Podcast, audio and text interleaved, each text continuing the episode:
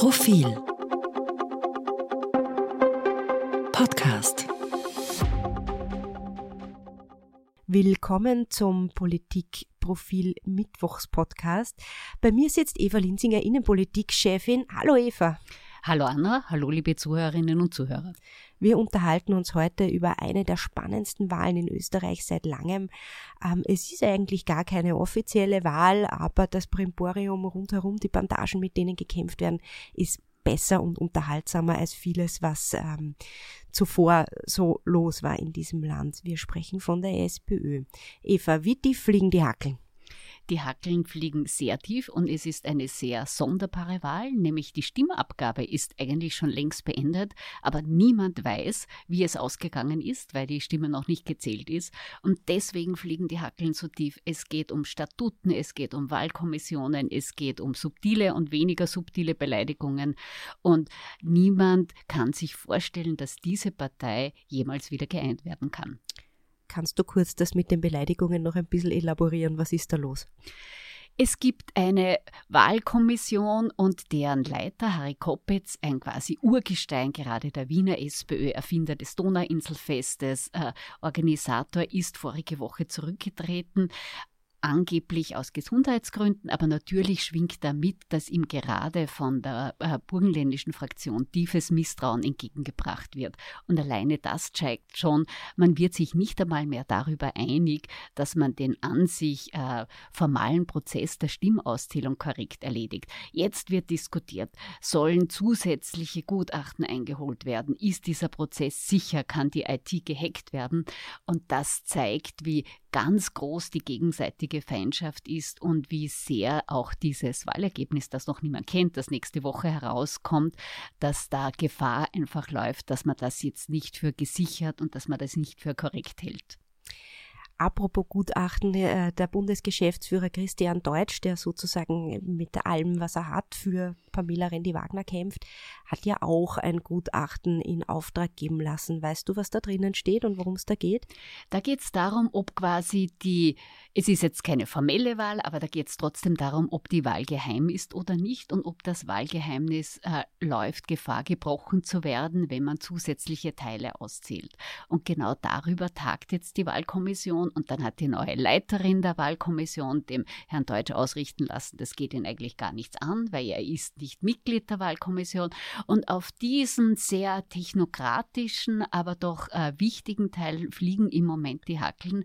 Und wenn man sich das jetzt als außenstehende Beobachterin anschaut, denkt man sich, das gibt es ja nicht. Was die da machen, ist echt Politik zum Abgewöhnen. Wäre das eine US-Politikserie, würde ich sagen, eh, das ist jetzt echt so unglaubwürdig, so verrückt kann keine Partei sein und die treiben es aber immer und immer weiter.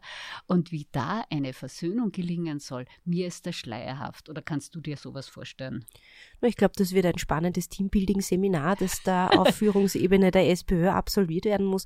Äh, zu dem Gutachten, ich fand es ja auch äh, interessant, es ist von einem ITler geschrieben, der jetzt neuerdings offenbar auch Verfassungsfragen beantworten kann. Also ich finde auch das Niveau recht interessant. Ähm, Eva, jetzt gerade in der Löwelstraße, während wir hier sitzen, wird getagt. Was, was, was muss denn da ausdiskutiert werden? Es muss ausdiskutiert werden. Es sind ja äh, sowohl Online-Stimmen erlaubt als auch Briefstimmen erlaubt. Und die große Frage ist, wie große Teile davon werden äh, nachgeprüft äh, und wo wird das Wahlgeheimnis gebrochen? Denn der, die Krux daran ist, es waren SPÖ-Mitgliedern waren beide Stimmabgaben erlaubt. Man man durfte online abstimmen und alle Menschen, die danach noch brieflich abgestimmt haben, hatten die Möglichkeit. Da konnte man auch theoretisch für einen anderen Kandidaten stimmen und die Briefwahlstimme schlägt die Online-Stimme. Das ist natürlich jetzt vom Datenschutz her eine knifflige Angelegenheit, weil man muss äh, überprüfen, hat jemand äh, zweimal abgestimmt und welche Stimme wird dann gestrichen. Zusatzelement, wenn jetzt jemand äh, nicht unter seinem richtigen Namen abgestimmt hat, sondern einfach eine E-Mail-Adresse hat, was weiß ich, klaus123 at gmail.com, muss man schauen, wer ist diese Person und welche der Stimmen wird gestrichen, wenn die Poststimme kommt. Das klingt nicht nur kompliziert, sondern das ist auch kompliziert und das gibt natürlich bei der überschaubaren Größe von ungefähr 150.000 Parteimitgliedern allen Verschwörungstheorien und allen Theorien, da geht was nicht mit rechten Dingen zu, ähm, alle möglichen Zündstoff. Meine Lieblingsdiskussion ist, ähm, sind ja die Stimmen, die zurückkommen, also die Briefe von Leuten, die vielleicht gestorben sind oder die es so nicht mehr gibt. Da gibt es äh, ganz viel Gerede darum, ob nicht irgendein Schlaubeschlumpf diese Stimmen aus den, also die Stimmzettel rausholt, ausfüllt und halt zu seinem Lieblingskandidaten dazu tut. Na gut, Eva, also das Drama wird vielleicht auch ein Ende haben. Vermutlich äh, nächsten Montag wurde uns angekündigt. Was dürfen wir uns denn da jetzt erwarten? Nächsten Montag wird mutmaßlich ähm, feststehen, wer von den drei KandidatInnen denn äh, auf Nummer eins liegt, wer die meisten Stimmen bekommen hat, oder ob es vielleicht gar die Möglichkeit keiner von den beiden geworden ist. Und dann werden wir wissen, wie werden sie sich verhalten. Sowohl Randy Wagner als auch Doskozil haben angekündigt, wenn sie auch nur mit einer Stimme Zweiter geworden sind, ziehen sie sich aus dem Rennen um die Parteispitze zurück oder im Fall von Randy Wagner ganz aus der Politik zurück. Babler hat schon angekündigt, wenn es knapp wird, geht er trotzdem in eine Stichwahl am Parteitag. Und auch deswegen ist es so wichtig, ähm, dass diese Stimmauszählung korrekt äh, passiert. Dann ist geplant die Woche drauf, am Anfang Juni der SPÖ-Parteitag, wo das Kunststück gelingen soll, die SPÖ zu einen, was sehr schwierig wird, denn nebst Personen gibt es auch über Inhalte und Strategie Uneinigkeit. Die neueste SPÖ-Strategie ist ja, das kam vorigen Freitag heraus, sie werden nicht mehr mit der Regierungspartei, mit den Regierungsparteien mitstimmen und denen nicht mehr die Verfassungsmehrheit bieten. Blockade nennt das die Regierung. Hat sie recht damit? Na, ich finde, das ist eine interessante Idee, weil ich meine, äh, man arbeitet für das Volk, von dem wurde man gewählt und man wird auch eigentlich dafür bezahlt. So, und wenn jetzt wichtige Gesetze in der Pipeline sind, so wie das momentan ist, dann kann man äh, dafür sein, dagegen sein, aber prinzipiell zu sagen, wir machen jetzt einmal nirgendwo mehr mit, völlig wurscht, worum es geht, äh, finde ich demokratiepolitisch höchst bedenklich äh, und auch irgendwie ein bisschen unwürdig, weil Gut, wenn das Parlament nicht dafür da ist, Politik zu machen und das auch aktiv zu tun, weiß ich es auch nicht. Es geht ähm, dieses Mal äh, darum, dass die SPÖ in Dingen Teuerung neue Maßnahmen von der Regierung wollte, die sie so jetzt nicht ganz bekommen hat. Und deswegen legt man sich quer. Und deswegen werden noch ein paar Sachen nicht passieren.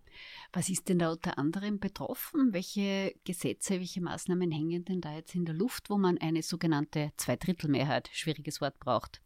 Genau, also es ist in Österreich ja nach wie vor so, sehr viel kann die Regierung selber machen, dafür hat sie ja die Mehrheiten auch im Parlament.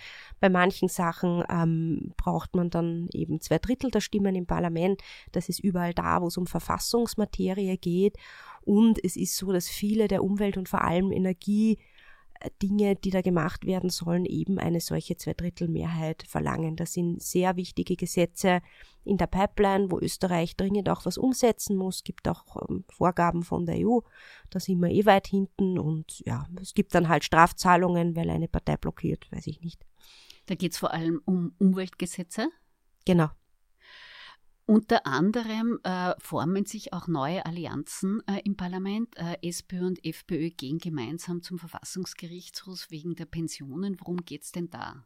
Genau, also da arbeiten sie schon noch ein bisschen was. Ähm, neuerdings auch mit den Blauen, die man sonst gern als diejenigen bezeichnet, mit denen man ja gar nichts zu tun haben will. Wie immer ist es in der Politik so, dass dann die Leute doch situationselastischer sind als sie sich vorher geben, finde ich auch schwierig für den Wähler zu beurteilen. Aber bitte, ähm, da geht es um die Pensionserhöhungen, die wurden ja dieses Jahr inflationsangepasst und es ist eben so, dass die Höhe der Anpassung daran hängt, in welchem Monat jemand in Pension gegangen ist. Das heißt, wenn man, ich weiß es jetzt nicht genau, im Jänner gegangen ist, kriegt man mehr als äh, wenn man im Oktober gegangen ist, Hausnummer. Und ähm, das wird als unfair befunden, ähm, soll Altersarmut vorantreiben, soll vor allem die Frauen treffen. Und deswegen marschiert man deswegen jetzt zum Verfassungsgerichtshof. Und versucht dort die Regelung der Regierung zu bekämpfen. Ist das prinzipiell so, dass diese SPÖ Blockade, wie es die Regierung nennt, auch eine bequeme Ausrede ist für ÖVP und Grüne, die sich ja sowieso über manche Dinge nicht einigen würden? Naja, also wie gesagt, da wo man sie einfach braucht, weil das die Verfassung vorschreibt, da können sie jetzt, finde ich, relativ wenig dafür.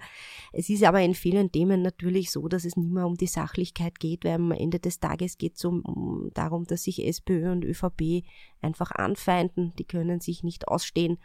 Und überall dort, wo man halt eine konstruktive Zusammenarbeit bräuchte und auch aufeinander angewiesen ist, nützt man das halt gerne mal, um, um äh, andere Streitereien auszutragen und das als Vorwand zu nutzen. Und ja, prinzipiell gibt es schon Themen, da könnte auch die Regierung weiter vorne sein, gerade bei Umweltthemen. Wir haben letzte Woche eine große Covergeschichte gemacht, wo es eben genau darum geht, dass Österreich jetzt einmal ins Tun kommen soll, welche Vorle Vorschläge da am Tisch liegen. Wir haben einen Podcast dazu gemacht letzte Woche, der ist auch diese Woche noch super. Hören Sie ihn, ähm, lesen Sie unsere Geschichte auf www.profil.at. Ähm, wir zwei sind nächsten Mittwoch wieder für Sie da im Politik-Mittwochs-Podcast und ich wünsche Ihnen noch einen schönen Tag. Schönen Tag, auf Wiederhören, auf Wiederlesen.